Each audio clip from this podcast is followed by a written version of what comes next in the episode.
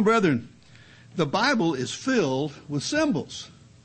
And God uses this method, using symbols and this sort of thing, to teach us lessons that we probably couldn't learn or learn as well any other way. For example, a mountain in Scripture often pictures a nation. Turn back to Isaiah chapter 2. Isaiah chapter 2.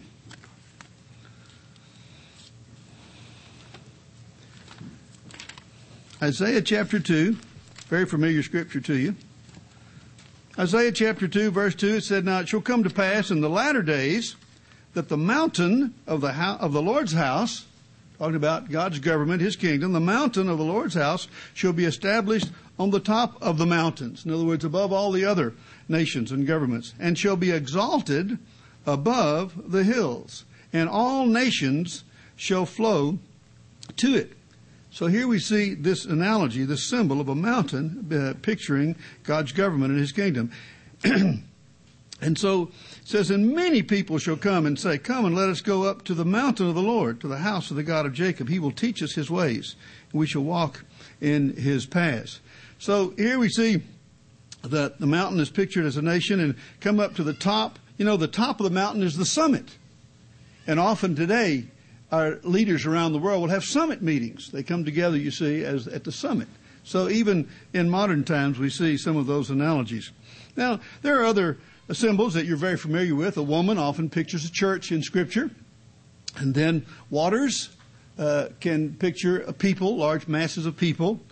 Uh, wild beast, as, it refers to in some places, could be an analogy for, for madmen who might be acting like wild animals and doing things of that type. So as we look into scripture, we see that there's type and antitype. There's the physical and spiritual. And as we enjoy these spring holy days that we're involved with right now, these holy days are filled with important symbols that have very meaningful uh, things, important symbols that are very meaningful for us. Things that, that really help us to grasp and understand what uh, God would have us to understand about His wonderful plan. And it's here for us. We go over these things and we rehearse them, and, I hope that you never get tired of doing that because uh, each time we do it, we can learn something that maybe we've overlooked. Maybe life's experiences along the way during the last year will help us as we look into Scripture once again to see something that we've not seen before, understand it a little more deeply. Now, at the Passover, uh, we washed feet. Now, that's very strange to this world, uh, but we did that because the scripture said to do that. Now, we wash feet not because they were dirty, that wasn't it at all, but because it pictures something. It pictures a humble attitude, an attitude of service. It's interesting, most of the mainstream churches do not do that, but the Catholic Church does that. At least the Pope does that. Here's an article from the Associated Press, uh, dated April 9th. It says, talking about Pope Benedict, it says uh, Pope Benedict exchanged his gold colored robes for a long white apron to perform a Thursday evening foot washing ceremony in St. John Lateran Basilica in Rome. Goes on and says, the feet washing ceremony symbolizes humility and commemorates Jesus' Last Supper with his 12 disciples, uh, 12 apostles on the evening before his Good Friday crucifixion. You see, they don't quite get it. He says this, this is interesting as the way they do it, as you might compare it as the way that we do it. Bending over each of the priests, who were seated all in a row, Benedict poured water from a golden pitcher over a bare foot of each man. So he did one foot of each person. with the drops being caught underneath in a golden basin. then the Pope dried the feet with a simple white cloth. My purpose is not to make fun, but just to so that they know obviously that there's something that should be done, and while they don't do it as we do, and uh, Jesus said, wash one another's feet. But that's not how they do it. The Pope washes theirs as a symbol. So it's interesting. Uh, now, I didn't say this in the article, but I know when Pope John Paul was alive, he not only washed their feet, he then kissed them. Had to go God one better. Okay, so so you see, don't just take the instruction; you have to go at one better. But it's interesting to see how people uh, do those things. Now, as we read the scriptures, we see the, and we've gone through these symbols in the last few days, the bread uh, is a symbol of Christ's body. The wine that we partook of was a symbol of his blood and a vivid, uh, these are vivid physical symbols of the spiritual sacrifice that Christ, Christ made for us. Things that we're familiar with, and yet when we put them in that context, when we put it in that setting, when we read the instruction that went with it, then suddenly you see it becomes something that's very vivid, something very memorable for us. And these days of unleavened bread that we're involved in right now. they, we know that uh, putting leavening out of our homes, putting eating bread that is unleavened. Uh, we see the analogy that leaven pictures sin. Now, leaven is not sin, but it's a symbol. Leaven obviously puffs up, uh, and so during this time we eat the flat, tasteless bread. You know, we, we learn things from that, that because it's something physical that we're doing. Leaven pictures sin. It's a type. It's an analogy from which we can learn. And God has us to do those things. Now, long ago, in physical Egypt, the most powerful, prosperous nation on earth at that time, God used physical symbols and types to teach lessons, and they're recorded for us. I'm sure that the people back then learned lessons it's recorded, and now, thousands of years later, we can learn lessons for those things. Now, scientists and scholars look for ways to disprove these accounts that we read about. If any of you watch uh, the History Channel, and I know you do, and they always get it fouled up. You know, they'll they'll they'll read what the Scripture says, and then they'll try to find a human, logical, scientific explanation. And along the way, they usually really you know get it messed up pretty badly. They look for ways to, to disprove all these accounts, but in actuality, it has not worked. So as we keep these days of unleavened bread, brethren, let's look at the events that took place at the time of the Exodus. Uh, now, you're familiar with them, but let's look at them and their symbolism uh, and, and see what we can learn. We shouldn't take these things for granted. We really shouldn't, brethren. It would be dangerous to do so. Why? Because we might overlook things of real importance that God would have us to learn.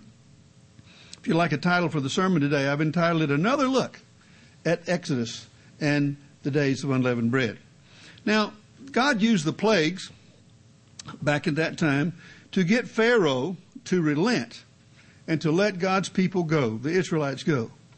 Now, the, the, you have to realize, and I'm sure you do, that Pharaoh was the most powerful man on earth at that time.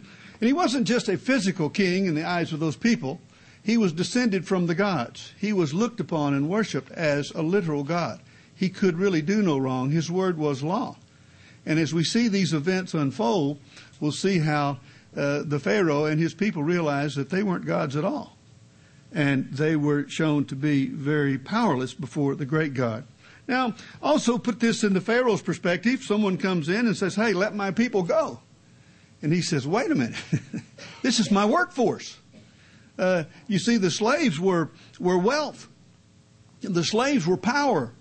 The, uh, the slaves uh, were a source of pride to the Egyptians. They had millions of people that doing, that doing their work and building their cities and doing all of these things. So it's not something that they would let go of easily because clearly it was of great value to them. I'm always thankful for the water deacon.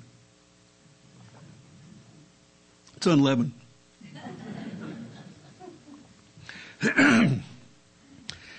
As we think about this, brethren, the plagues prove that the God of Israel was all powerful and the gods of Egypt were not gods at all. Not gods at all. Turn back to Exodus chapter 7. Something that you probably read is in preparing for these holy days. But let's look at them fresh today. Exodus chapter 7. Here we see that the plagues begin. Exodus chapter 7.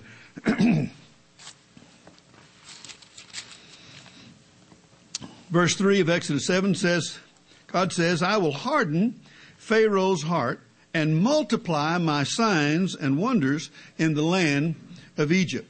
So God had a plan and he told Moses what he was going to do. Look at verse 5. And the Egyptians shall know that I am the eternal when I stretch out my hand on Egypt and bring the children of Israel from among them. Bring out the children of Israel from among them. So here we see the stage is set. these plagues are going to begin. And then we read about uh, the first plague. Look down at verse 17. Verse 17. Exodus chapter 7. Again, I hope you'll read all of the verses in great detail, but we'll just hit the highlights here as we illustrate these plagues. Verse 17. Thus says the Eternal, By this you shall know that I am the Lord. Behold, I will strike the waters which are in the river with the rod that is in my hand, and they shall be turned to blood. So here's the mighty Nile River. And it's going to be turned to blood. And the fish that are in the river shall die. The river shall stink, and the Egyptians will loathe to drink the water of the river. Then Moses, uh, the Lord spoke to Moses, say to Aaron, take your rod and stretch out your hand over the waters of Egypt, over the river streams, over their rivers, over their ponds, and over all their pools of water, that they may become blood. And there shall be blood throughout all the land of Egypt, both in buckets of wood and in pitchers of stone. So here we see that, the, again, the mighty Nile, something that the, uh, the, Egyptians worshiped the Nile. They saw it as a source uh, of life. Uh, the, the flood cycle brought them uh, the rich soil.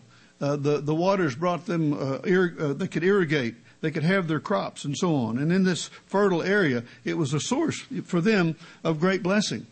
Not only that, but they took a lot of fish and so on out of there for their diet and for food and so on. So they saw it as, as something they could count on, something that was there for them, and they actually worshiped the river. Now we see that the waters are turned to blood. And uh, now it's a curse. It's repulsive. It's something vile. It stinks uh, it's just a stinking mess. And this thing that they worship is now a curse. Obviously, God is showing them something that they could not have understood without a miracle like this occurring, a great sign.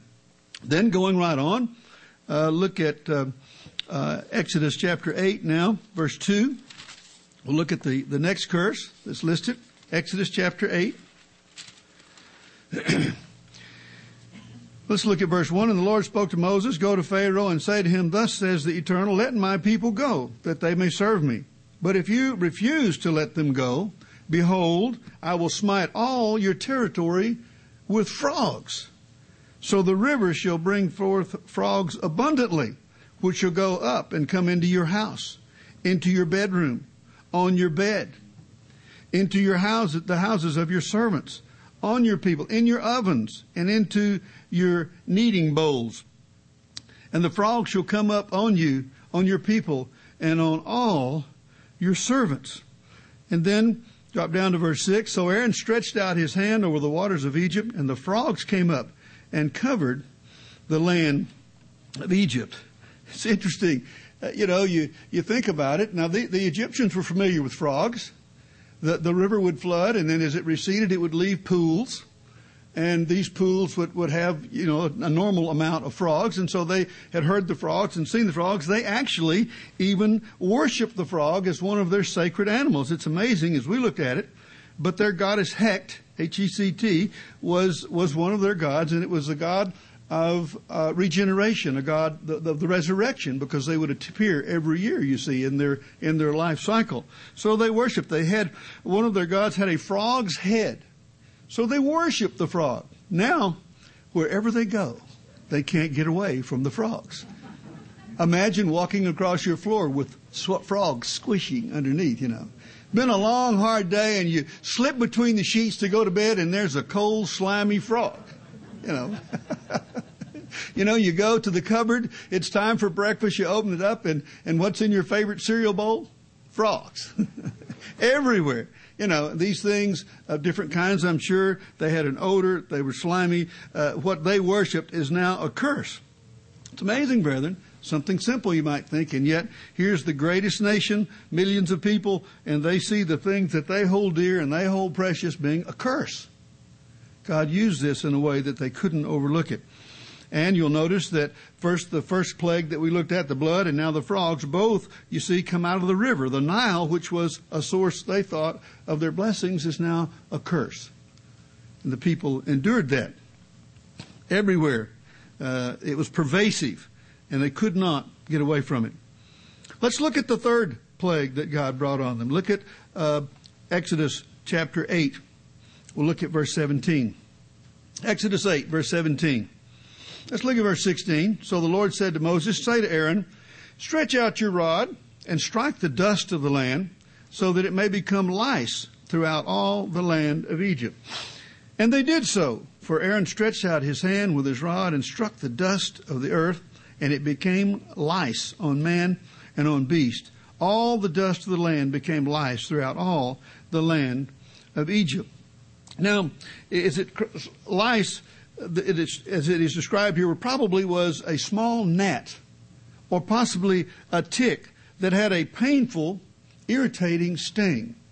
Now, we all love being here in the South where it's nice and warm, but guess what we get with it? We do get bugs here, right? You all have been exposed to uh, this sort of thing that, that can be very annoying. Now, everywhere they went, they had a problem with uh, this this lice, whatever type of bug this was. Um, they swarmed. Uh, they were creeping into their eyes and into their nose and into their ears. They couldn't get away from this. It's a horrible thing, very, un- very uncomfortable, probably very painful. And yet, we see that God had them go through that so that they could learn the lesson that there was something uh, greater than their gods, something greater than they. And the lice was really a terrible uh, thing for them. Look at verse 19. Then the magician said to Pharaoh, This is the finger of God. In other words, they couldn't duplicate this with their, with their black magic, even with the demonic influence that they may have had, this sort of thing. That's not something that they could have duplicated. This is the finger of God. But Pharaoh's heart grew hard, and he did not heed them, just as the Lord had said. So we see that's the third plague that the Egyptians underwent. Now, let's look at number four. Look at uh, Exodus chapter 8, verse 20. And the Lord said to Moses, Rise early in the morning and stand before the Pharaoh as he comes out to the water. Then say to him, Thus says the Eternal, Let my people go, that they may serve me. Or else, if you will not let my people go, behold, I will send swarms of flies on you and your servants, and on your people, and into your houses. The houses of the Egyptians shall be full of swarms of flies, and also the ground on which they stand. But look at this. It says, And in that day I will set apart the land of Goshen, in which my people, the Israelites, dwell, that no swarms of flies shall be there, in order that you may know that I am the eternal in the midst of the land. I will make a difference between my people and your people tomorrow. This sign shall be. So we see what's happened here now. Look at verse 24. And the Lord did so thick swarms of flies came into the house of Pharaoh, into his servants' houses, and into all the land of Egypt. The land was corrupted because of the swarms of flies. These, according to the experts, were probably dog flies. It's a particular type of fly, uh, more numerous and, and more annoying than gnats. Um, they fasten themselves onto the body, and in this case, the human body, uh, especially around the eyelids. And uh, even when they weren't swarming before this particular curse came on, uh, this type of fly causes a lot of blindness in that part of the world. And here now there's swarms of these things everywhere. It's a great curse. Throughout the land of Egypt, except in the land of Goshen, where God's people were. They were spared. This fact was not lost on the Egyptians, I'm sure, that they were having the terrible plague and the, the Hebrews were not it was certainly something that would get their attention. and it was a great curse. And of course, you know the story. Uh, Pharaoh said, uh, uh, "We'll let we'll let them go," but then, of course, he hardened his heart and he didn't. Let's go down to the next one, the fifth plague that was brought upon the Egyptians uh, in Exodus chapter nine. Exodus chapter nine, verse two. In verse 1, it said, Let my people go. Verse 2, For if you refuse to let them go and still hold them, behold, the hand of the Lord will be on your cattle in the field, on the horses, on the donkeys, on the camels, on the oxen, and on the sheep, a very severe pestilence. And the Lord will make a difference between the livestock of Israel and the livestock of Egypt. So nothing shall die of all that belongs to the children of Israel. Then the Lord appointed a set time saying, Tomorrow the Lord will do this thing in the land. So the next day, so the Lord did this thing on the next day, and all the livestock of Egypt died. And it, as you look at it, it means probably all that was in the field, because later we find there, were some, there was some livestock, but all that was in the field died. But the, uh, the livestock of Egypt died, but all the livestock of the children of Israel did not. Not one died. So clearly now God made a difference and killed all the cattle. Now, th- this again was a part of their wealth. The oxen did the heavy moving the, the camels and the donkeys and so on. The, this was this was their transportation, their hauling and so on. So to, to, be without all that, obviously, is a great blow to the land. This was a, a busy country, a lot of commerce, a lot of things going on, and now the things they used to, to do all of that, these animals have died. It was a great curse. It obviously um, was a terrible blow. Another thing was uh, their main god was the bull, Apis, the bull. They built great temples to the bull. And the bulls died. Obviously, their great God, their main God, was no match for the God of Israel. I think it's interesting today, today. We think that maybe that's so quaint. You know, that's different. They were ignorant people. And yet, up on Wall Street, right out in front of Merrill Lynch, they have a great bull tossing his head. you see, it's a symbol. Just interesting how some of these symbols uh, continue to go down into our time. You'll see that happening. Well, the bull, they worshiped the bull back then. They also worshiped the cow. The cow was a typical, um, a different symbol for them, but the bull was very important. And, and they died. Again, showing that the gods of Egypt were no match at all for the great God of Israel. Now let's look at the next one, number six. Number six, Exodus 9, verse 8. Exodus chapter 9, verse 8. So the Lord said to Moses and Aaron, Take for yourselves handfuls of ashes from the furnace, and let Moses scatter it toward the heavens in the sight of Pharaoh. Now, I don't know for certain, brethren, but it may be that these furnaces were used for as brick kilns, where they fired the brick, this sort of thing. It might have been a part of what they were doing. And now they're taking the ashes from uh, those furnaces, which had been such a, a hard thing for the Israelites, and scattering it in the heavens in the sight of Pharaoh. And it shall become fine dust in all the land of Egypt, and it will cause boils that break out in sores on man and beast throughout all the land of Egypt. Then they took ashes from the furnace and stood before Pharaoh, and Moses scattered them toward heaven, and they caused boils that break out in sores on man and beast. And the magicians could not stand before Moses because of the boils, for the boils were on the magicians and on all the Egyptians. So here we see this terrible thing, painful boils.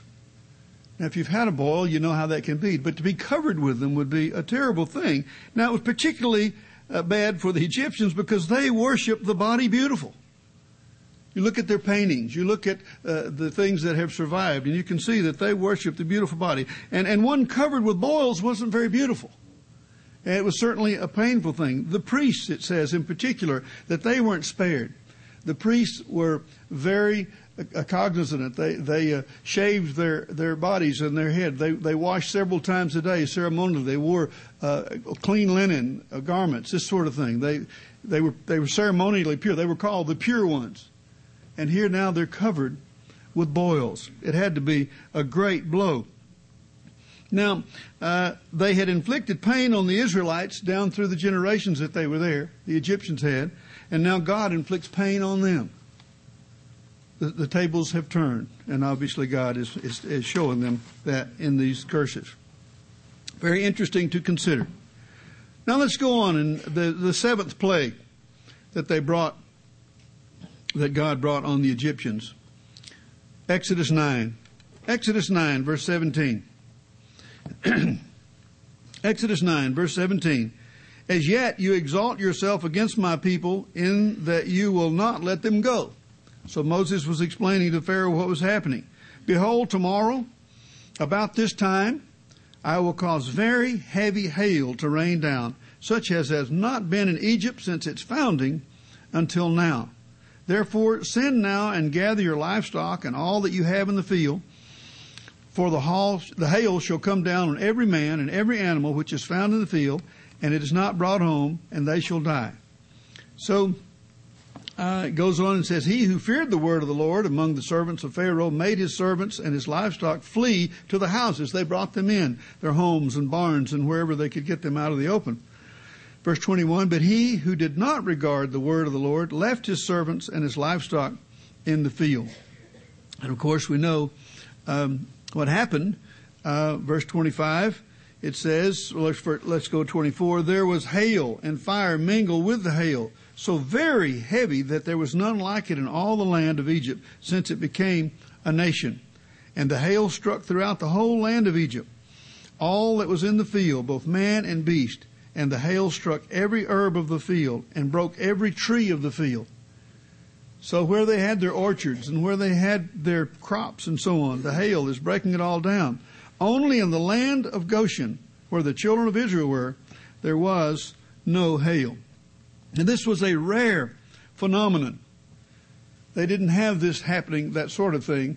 Uh, there was a lot of hail in this part of the country yesterday. There were storms and so on. And as I watched the news last evening, they showed some that was, you know, larger than a golf ball, almost the size of a tennis ball in parts of North Carolina and other areas. Not too unusual here. That part of the world, very rare. And in this case, uh, out of the sky fell chunks of ice and fire. Something that's hard for us to imagine, but obviously uh, phenomenon that God brought about. It, kill, it killed men and animals and crops. It damaged their buildings and their infrastructure. They were so proud of what they had in that great nation. And here we see their infrastructure being destroyed. It had been such a source of pride, and it's being reduced to rubble because they would not listen to the great God and let the people go. So they brought hail, God brought hail and fire on the Egyptians. And then going on, number the eighth plague, let's look at Exodus 10. Exodus 10. Let's look at verse 4. Exodus 10, verse 4.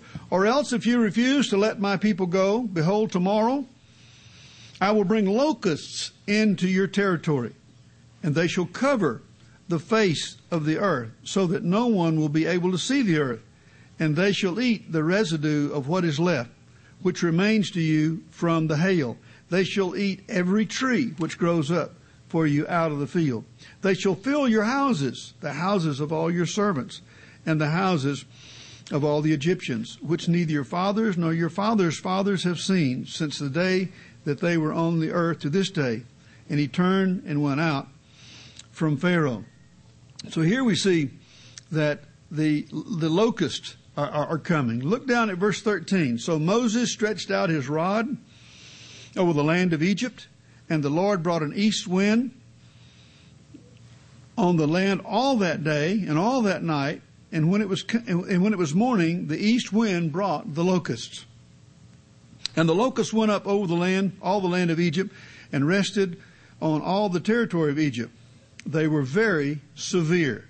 Previously, there had been no such locust as they, nor shall uh, there ever be such after them. For they covered the face of the whole earth, so that the land was darkened. And they ate every herb of the land, and all the fruit of the trees which the hail had left. So there remained nothing green on the trees or on the plants of the field throughout all the land of Egypt. So these locusts devoured everything in sight. In, in reading about the, the types of locusts that they have in that part of the world, and, and this may have been something special because it says there was none like them before. But these locusts can eat their own weight uh, in, in food every day. And there's millions of them. It described how many million there can be, and if I told you, you wouldn't believe it. It was a huge amount. Anyway, they, it darkened the sky. It ate everything. Uh, now, clearly, the Egyptians, when they were in power, had taken the produce of others.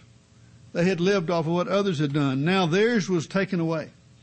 These locusts would pile up on the ground at night and had a terrible stench if crushed by being walked on. Now, the Egyptians had crushed others, and now they are being crushed. It was a huge turnaround for them, something that they could not have even imagined.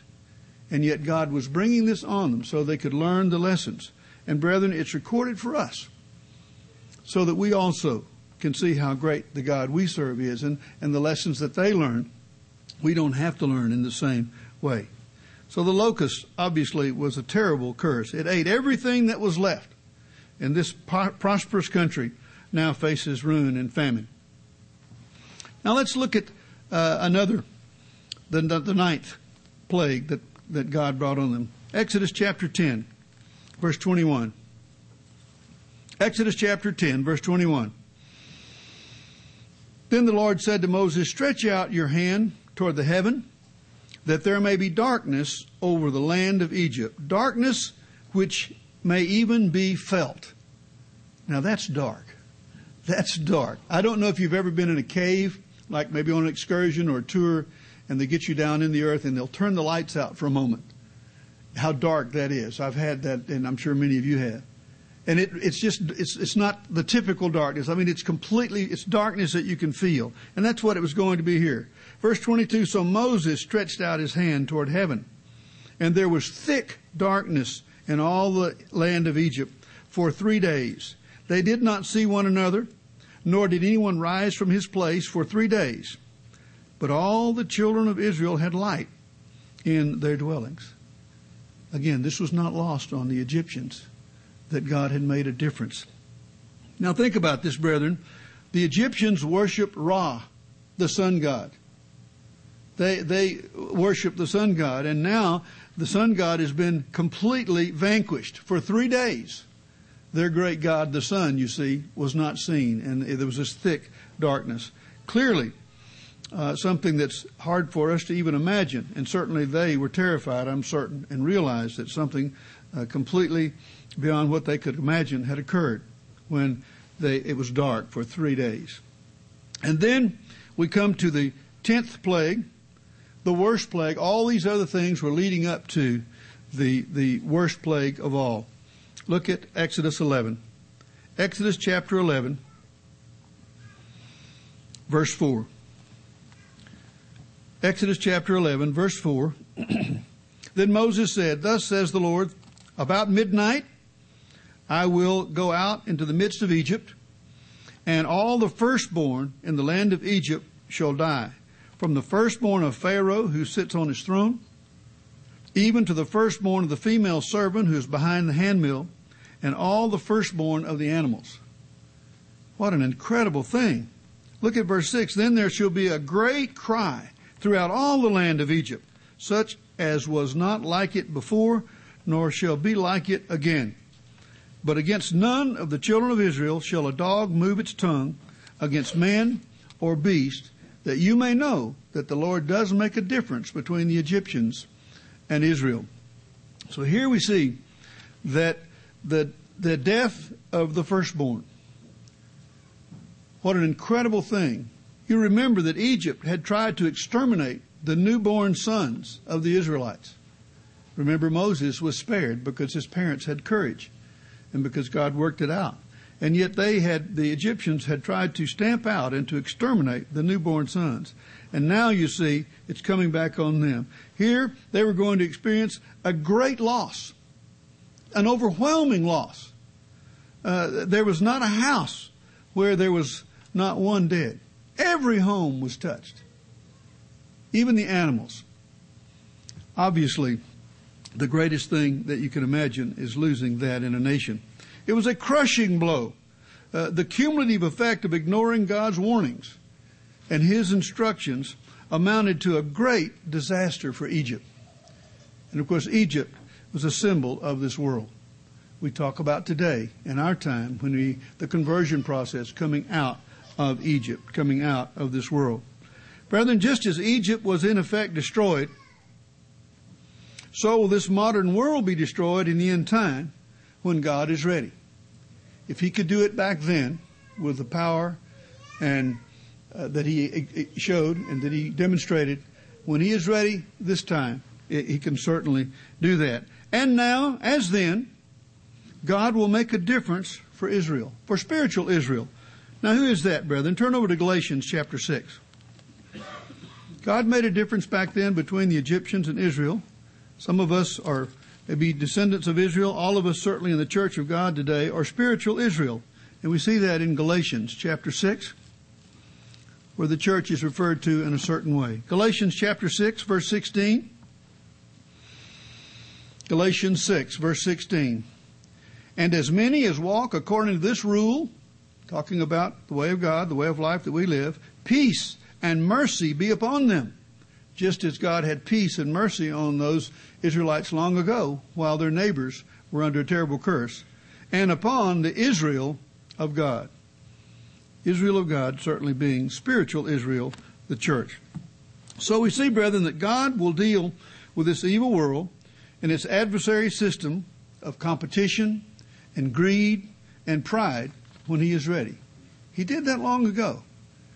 And it's recorded for us so that we can learn the lessons. And we review these things this time of year. We rehearse these scriptures and we go over them. But every time we do, I hope that we can be reminded and that we can learn lessons that we really do need to learn. Now, God instituted these days so that we would not forget these important events and so that we could eventually, continually, throughout our lives, learn from them. Turn back to Exodus 13. Exodus 13. Back then, he described and said why he would do these things. Exodus 13, verse 3. Exodus 13, verse 3. And Moses said to the people, Remember this day in which you went out of Egypt, out of the house of bondage. For by the strength of the hand of the eternal brought you out of this place. No leavened bread shall be eaten. So we see that he gave specific instructions. Look down at verse 8. Exodus 13, verse 8. And you shall tell your son in that day, saying, This is done because of what the Lord did for me when I came up from Egypt. And certainly today, brethren, we teach our children why we do the things we do. Why do we keep the Sabbath? Why do we have certain things that we eat and not eat? Why do we keep the holy days? Why are we keeping these days right now? We explain this to our children. You shall tell your son in that day, saying, This is done because of what the Lord did for me when I came up from Egypt. It shall be as a sign to you on your hand and as a memorial between your eyes that the Lord's law may be in your mouth. For with a strong hand the Lord has brought you out of Egypt. Therefore you shall keep this ordinance in its season from year to year. That was a command for them, and certainly, brethren, as God's people, we carry these things out today. Now, he mentions here unleavened bread. We're to eat unleavened bread. Now, what does it picture? What would God have us to learn from eating this flat, tasteless bread? I mean, you might as well eat the box, right?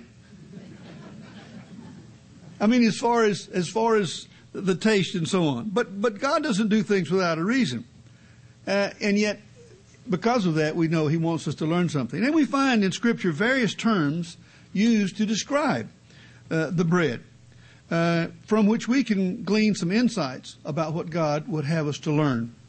Turn over to Deuteronomy 16. Deuteronomy 16.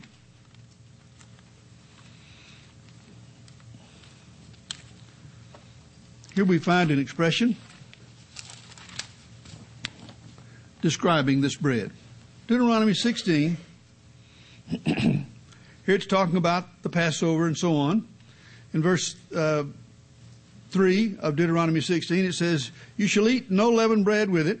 Seven days you shall eat unleavened bread with it, that is, the bread of affliction. For you came out of the land of Egypt in haste, that you may remember the day in which you came out of the land of Egypt all the days of your life. So here it's called the bread of affliction. Now, if you look up the word that's translated affliction here, it's a Hebrew word that means misery and trouble uh, something that's out of the ordinary, misery, something that's really bad. And so they came out of Egypt, which was a terrible time for them, and to be, and they were to remember that. Now, God's people have known trouble down through time. That God's people have experienced that. Turn over to Exodus chapter 1. Again, rehearsing the things that we look at, particularly this time of year. Exodus chapter 1. It's a part of our history, brethren, that we need to be familiar with. And certainly we go over it year by year. Exodus chapter 1, Verse 13. Again, making the point that God's people through time have known trouble. Exodus 1 verse 13. So the Egyptians made the children of Israel serve with rigor. Uh, my margin says with harshness. And they made their lives bitter with hard bondage in mortar, in brick, and in all manner of service in the field. All their service in which they made them serve was with rigor. In other words, it was bitter. It was hard service. This wasn't where they were getting satisfaction from their work and enjoying that. They were in, in bondage. They were in servitude.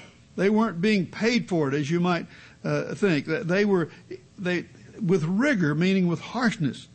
And this went on for a very long time. Great harshness. Now, as we think about this and we read about this, brethren, did God overlook their pitiful condition? These were His people and it was going on. Did He overlook their, their wretched circumstances? No, not at all. Look at Exodus chapter 3. Exodus chapter 3. Exodus chapter 3 and verse 7. And the Lord said, I have surely seen the oppression of my people who are in Egypt, and have heard their cry because of their taskmasters, for I know their sorrows. So as we read that, brethren, think about it. God says, I've seen, I've heard, and I know what they're going through. And I think from time to time, brethren, as we go through trials and tests, you may say, does God have a clue about what I'm going through? You know, and yet if he knew for those people back then, if he knew, if he, if he saw their circumstances, if he heard their cries and their prayers, if he knew what they were going through, then he certainly does for us today. But he knew their sorrows and what they were going through. So, brethren, I hope that we can take uh, uh, encouragement from that and realize that God knows our circumstance. I uh, saw a, a, sign on a church marquee. Some churches, you know, have little clever sayings on, and, and this one was true. It says, "We never take God by surprise," and brethren, we never do. God knows our circumstances. Now, brother, many of us were prompted to come out of this world because of troubles that we'd experienced. You know, when life is sweet, you don't want to make a change, right? When things are going well, why, why make a change? And yet, often, as we experience troubles, if we have trials and difficulties, uh, we, we want to make a change. I think many of us knew that there had to be a better way. There had to be a better way. Uh, so we were willing to listen to God's call while others may not have because things are sweet in their life. Things are going well. Why should they change? And yet, if, if, if we're willing to listen, and just as those Hebrews of old were willing to listen because of the difficulty of the, that they had suffered. But once we change, and once we begin to go God's way, are our troubles over? Are our troubles over at that time? Not at all. Not at all. Look at Psalm 34. Psalm 34, brethren. Always beautiful words in the Psalms. We sing many of these in our hymnal. Psalm 34, verse 19. Psalm 34, verse 19. This is a psalm of David. David certainly had his ups and downs, and he went through terrible trials. And he wrote in Psalm 34, 19, Many are the afflictions of the righteous you know, to put it in biblical language, we say we have troubles, not a few. you probably have felt that way. Many are the afflictions of the righteous, but the Lord delivers them out of them all. Brethren, certainly um, we want to keep that in mind that God can and will deliver us. Look down at verse 22. Verse 22 The Lord redeems the soul of his servants, and none of those who trust in him shall be condemned redeems. That's a beautiful word. And certainly uh, it means that, you know, God claims you for his own. Uh, much of what we have done in the symbolism of this week, brethren, in the Passover and so on, is about redemption, being redeemed. And here we see that the Lord redeems the soul of his servants. He claims you for his own. Now, Paul certainly uh, experienced a lot of difficulty and wrote about that. I asked the question, are our troubles over? Not at all. Look at Acts chapter 14. Acts chapter 14.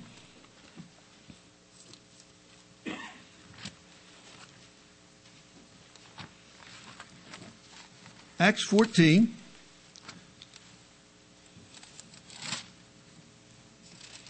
Verse 21. Acts 14. verse 21. And when they had preached the gospel to that city and made many disciples, they returned to Lystra, Iconium, and Antioch, strengthening the souls of the disciples, exhorting them to continue in the faith, saying, now you have it made. No, that's, that's not what he said. he said, uh, con- exhorting them to continue in the faith, saying, we must through many tribulations enter the kingdom of God. I'd said there could be difficulty. There will be tribulations. Paul was out working hard to build the church, and he told the people back at that time, expect difficulty expect difficulty. Now, happily, we have promises that God will not give us more than we can stand, but there would be difficulties along the way. Now, Paul instructed Timothy about this. Turn over to 2 Timothy. 2 Timothy. You can read about Paul's life. We always like to say when Paul took his shirt off, you could see the scars. He went through an incredible amount of difficulty. And yet God used him in such a powerful way, and he wrote so much of the New Testament Bible that we have. 2 Timothy chapter 3. 2 Timothy chapter 3. Let's start in verse 10. Let's start in verse 10, 2 Timothy 3. Paul wrote to him, he says, But you have carefully followed my doctrine, manner of life, purpose, faith, long suffering, love, perseverance, describing those things. He'd set that example. Verse 11, persecutions afflictions which happened to me at Antioch. So Paul told it like it was. At Iconium, at Lystra, what persecutions I endured, and out of them all the Lord delivered me. Paul went through a lot, but he could say that God had delivered them out of those and let him live to serve and to work another day. Yes, and all who desire to live godly in Christ Jesus will suffer persecution. But evil men and impostors will grow worse and worse, deceiving and being deceived. So the point is, brethren, don't be caught off guard. Because we know that these things can happen. May not happen every day, may not have happened to you yet. And yet along the way, if we're living the Christian life, if we're putting these things into practice, it's very likely that we'll have some difficulty, some persecution, uh, some problems that are directly related to our putting these truths, these things that we believe and hold so dear into practice. It can cause some difficulty. So clearly, we should not be caught off guard. Paul also said, don't, don't be discouraged. Don't be discouraged. Look over at 2 Corinthians. Paul writing to the church at Corinth. 2 Corinthians chapter 4. 2 Corinthians chapter 4. We'll start in verse 7. 2 Corinthians 4, verse 7. But we have this treasure in earthen vessels, that the excellence of the power may be of God and not of us. In other words, we're physical. We are that earthen vessel you see, made out of clay, as it were. Verse 8. We are hard pressed on every side, yet not crushed. We are perplexed, but not in despair persecuted, but not forsaken. Paul said, struck down, but not destroyed.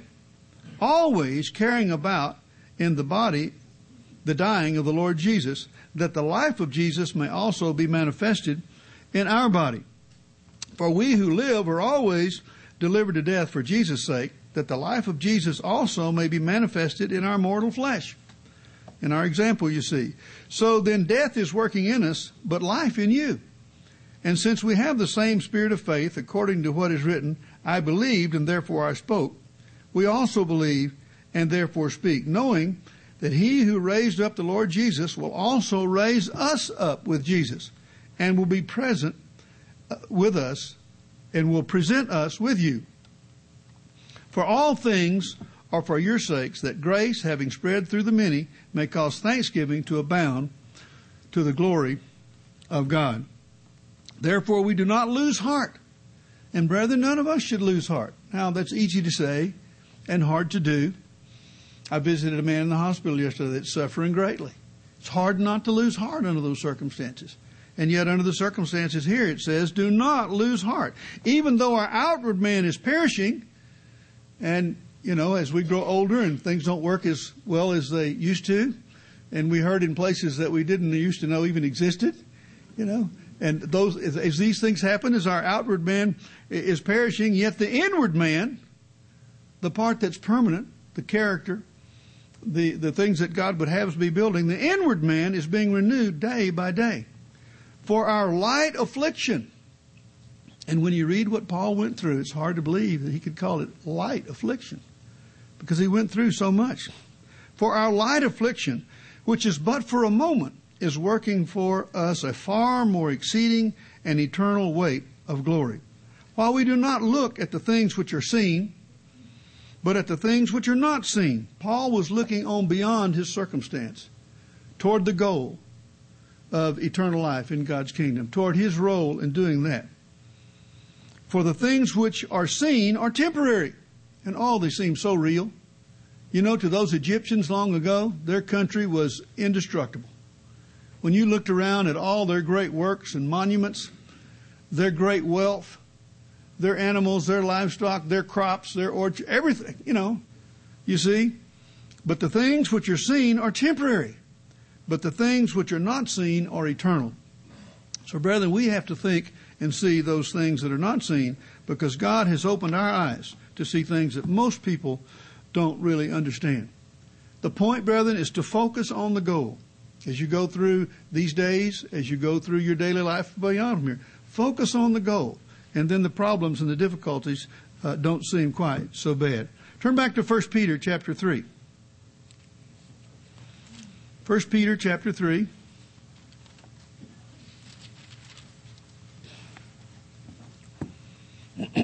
First Peter 3.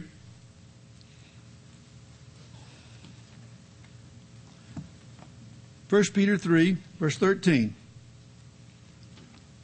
And who is he who will harm you if you become followers of what is good?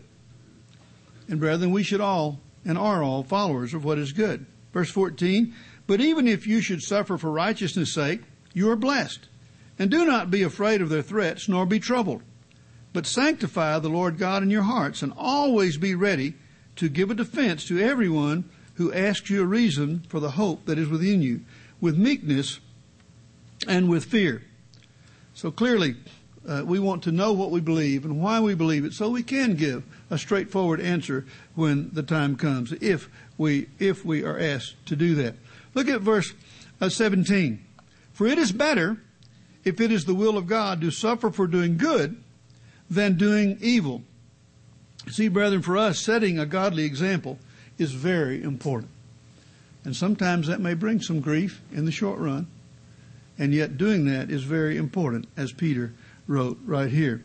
We certainly, as we think about this, have the very outstanding example of Moses. Let's look at Hebrews chapter 11. Hebrews chapter 11, the book of heroes, which we had time to read it all. But Moses, of course, who played such an important role in this time that we're focusing on today, we have what is written here about Moses. Hebrews 11, verse 24. Let's start at verse 23. By faith, Moses, Hebrews 11, 23, by faith, Moses, when he was born, was hidden three months by his parents because they saw he was a beautiful child and they were not afraid of the king's command. And you think about it, their lives were on the line, and yet they had the courage to act on their uh, and on their courage.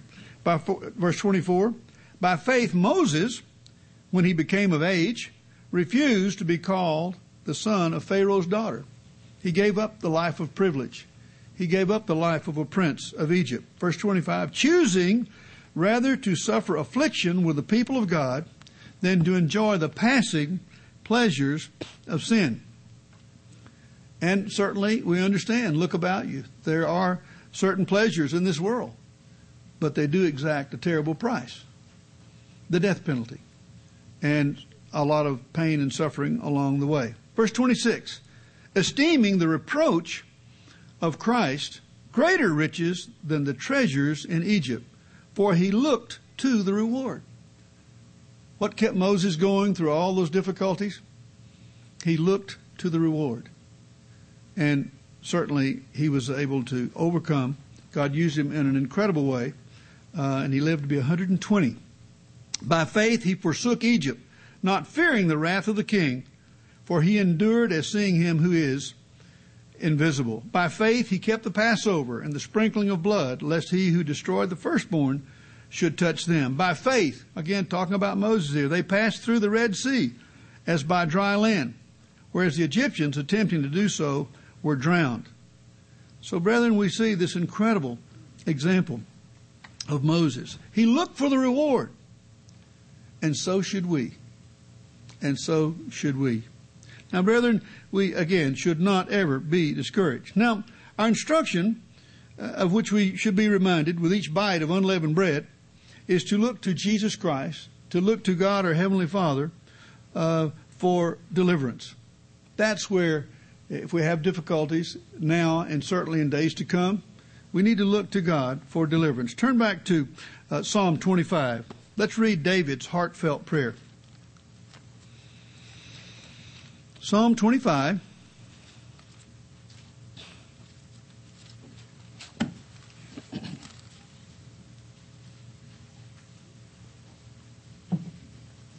Psalm 25, we'll start in verse 16. Psalm 25, David said, Turn yourself to me and have mercy on me. He's crying out to God, for I am desolate and afflicted. David said, The troubles of my heart have enlarged. They just kept getting bigger. Instead of getting better, they were getting worse. Bring me out of my distresses, David cried out to God. Look on my affliction and my pain and forgive all my sins. And brethren, as we came before God at the Passover, we had examined ourselves and went through that ceremony and received forgiveness of our sins. It's important that we grasp that and see how it all works together. Look at verse 20. Psalm 25, verse 20. Keep my soul and deliver me. Let me not be ashamed, for I put my trust in you. Brethren, what's the key here to looking to God for deliverance? It's right here in this verse. He says, I put my trust in you. It's very important that we do, are able to do that. Put your trust in God. He also says that um, uh, let integrity and uprightness preserve me, for I wait on you. Redeem Israel, O God, out of all their troubles. Redemption is a main theme in the Passover and the days of unleavened bread. Redemption is certainly something that all of us need. So we read about the bread of affliction, and we look at the scriptures that pertain to that. And I hope, brethren, we can learn the lessons and, and bring it home to ourselves personally as we go through these days. Now, there are other terms referring to the bread. Let's uh, let's turn over to Psalm 80. Psalm 80. Here we get an insight into the personality and the character of Jesus Christ. Psalm 80 verse 5. Let's look at verse 4, get the context. Psalm 80, verse 4. O Lord of hosts, Lord God of hosts, how long will you be angry against the prayer of your people? You have fed them with the bread of tears and given them tears to drink in great measure. What an interesting expression. The bread of tears. Not something you might normally think about the bread of tears. Turn over a few pages to Psalm 127. Psalm 127.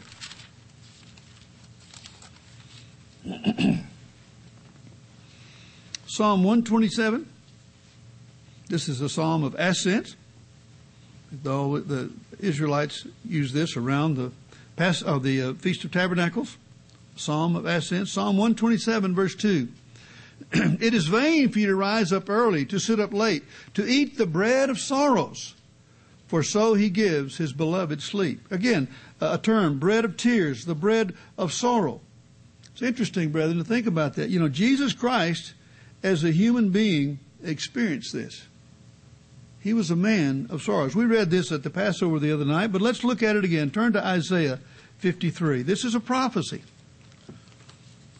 A prophecy written long before Jesus Christ lived in the flesh, and yet it described what he went through. Isaiah 53. Isaiah 53, verse 3. Again, we read this recently, but let's look at it this afternoon. A prophecy of Jesus Christ. He is despised and rejected by men. They hated him for preaching the truth. They wanted to kill him for explaining God's plan, for telling them that they needed to change and to repent. A man of sorrows and acquainted with grief. And we hid, as it were, our faces from him. He was despised, and we did not esteem him. So Jesus Christ experienced this bread of tears and sorrow more than we probably realize. But we get a clue over in Luke 19. Turn back a few pages. Luke 19. Why was Jesus weeping? Because he had compassion. He knew what was going to happen. He knew of the pain and the suffering and the difficulty. Luke 19, verse 41.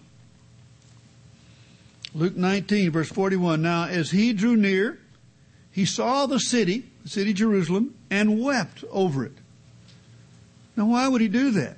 Verse 42 saying, If you had known, even you, especially in this your day, the things that make for your peace, but now they're hidden from your eyes. Verse 43, For days will come upon you when your enemies will build an embankment around you, surround you, and close you in on every side, and level you and your children within you to the ground. And they will not leave in you one stone upon another, because you did not know the time of your visitation. Jesus wept because he could see what was going to happen. He knew the, about what was going to come upon Jerusalem. And at that point in time, he, he was moved to tears. And I know, brethren, from time to time, as you see what's going on with maybe in your life, uh, you, you are moved to tears. And hopefully we can be easily entreated and, and, and be compassionate and understanding all of these various things. But brethren, lest we not see the whole picture, lest we focus only on the physical, let's take a look at the bread that our Savior described. Uh, we partook of that bread just a few nights ago. Look at John chapter 6. This is really where our focus needs to be. This is certainly something that we can rejoice in. Jesus explained it to them. John 6, verse 35. We talked about the bread of affliction, the bread of sorrow, the bread of tears, but Jesus here is talking about something that we can certainly focus on. John 6:35 and Jesus said to them, "I am the bread of life. He who comes to me shall never hunger, and he who believes in me shall never thirst." But I said to you that you have seen me and yet you do not believe. We reviewed those things. You know, Jesus Christ said in Matthew 5 verse 6, blessed are those who hunger and thirst after righteousness, for they shall be filled. And brethren, that should be our real hunger, is to hunger uh, for righteousness. And Jesus said this bread of life uh, would, would fill that hunger. It would fill that empty spot. Things won't fill it. Stuff won't do it. You can't do it by filling your house with treasures.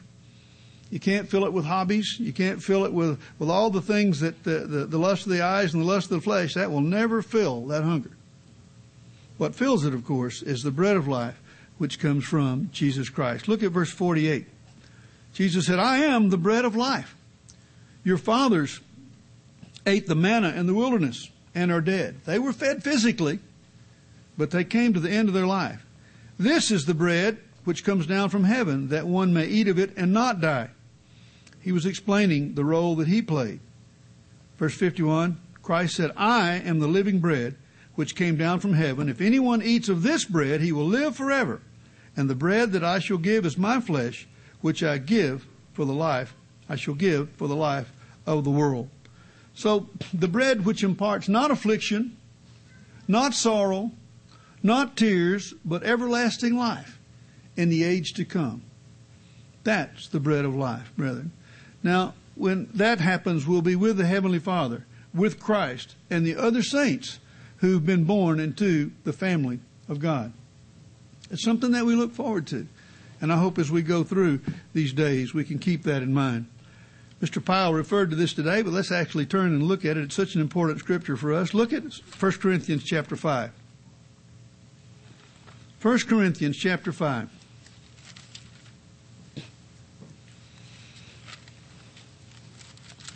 First Corinthians 5, familiar words read often during this time, but let's read it again this afternoon. Paul wrote about the bread that we should eat as God's people. 1 Corinthians 5, verse 7. let's look at verse 6. Your glorying is not good. Obviously, humility is required to please God. Do you not know that a little leaven leavens the whole lump, can be pervasive? Therefore, he said, purge out the old leaven. And all of you have done that. You've put it out of your house. You put it out of your workplace. It's not in your lunchbox. You know, it's, you, you, you've put leaven out for this period of time. Purge out the old leaven that you may be a new lump since you truly are unleavened. And here he's talking about not the physical leavening, but spiritually being unleavened. For indeed Christ, our Passover, was sacrificed for us. Therefore, let us keep the feast. And we're doing that now, today. Not with the old leaven, nor with the leaven of malice and wickedness. Brethren, if you look around you, you see that all around you in this world. It's not all bad, of course. This world is a mixture of good and evil, but there is a huge amount of malice and wickedness at every turn. But for us, you see, but with the unleavened bread of sincerity and truth. That's what it's all about. Now, where does sincerity and truth come from? It Doesn't come from within us. We heard about that in the sermonette. Doesn't come from within us at all. Sincerity and truth, these are attributes or fruits of the Holy Spirit. Brethren, we have to have God's Spirit working in us if we are to be able to do the things that we need to do. We have to have this unleavened attitude if we are to have sincerity and truth. So, brethren, as we commemorate the Exodus, as we consider our own personal Exodus out of this sinful world, we will eat the bread of affliction for seven days. Let's learn the lessons and remember the words of Paul in Romans chapter 8. Turn over to Romans chapter 8. Romans chapter 8, verse 18, very stirring words here. Romans chapter 8, verse 18, Paul wrote, For I consider that the sufferings of this present age are not worthy to be compared with the glory which will be revealed in us. For the earnest expectation of the creation eagerly waits for the revealing of the sons of God. For the creation was subjected to futility, not willingly, but because of him who subjected it in hope. Because the creation itself also will be delivered from bondage of corruption into the glorious liberty of the children of God. We read the story of the Israelites being taken out of bondage and given liberty. We here read about spiritual bondage and, and spiritual liberty, the liberty of the children of God. Look at verse 31, brethren. what shall we say then to these things? If God is for us, who can be against us? And I hope that these days will remind us of that, brethren, that we can always know that if God is for us, who can be against us? Look at verse 35. Who shall separate us from the love of Christ? Shall tribulation, or distress, or persecution, or famine, or nakedness, or peril, or sword? We haven't faced those things, brethren, but we may in time to come we may face those things. As it is written, verse 36, for your sake we are killed all day long. We are counted as sheep for the slaughter. Yet, in all these things we are more than conquerors through him who loved us. For I am persuaded. Paul was persuaded, brethren, and I hope that all of us are persuaded.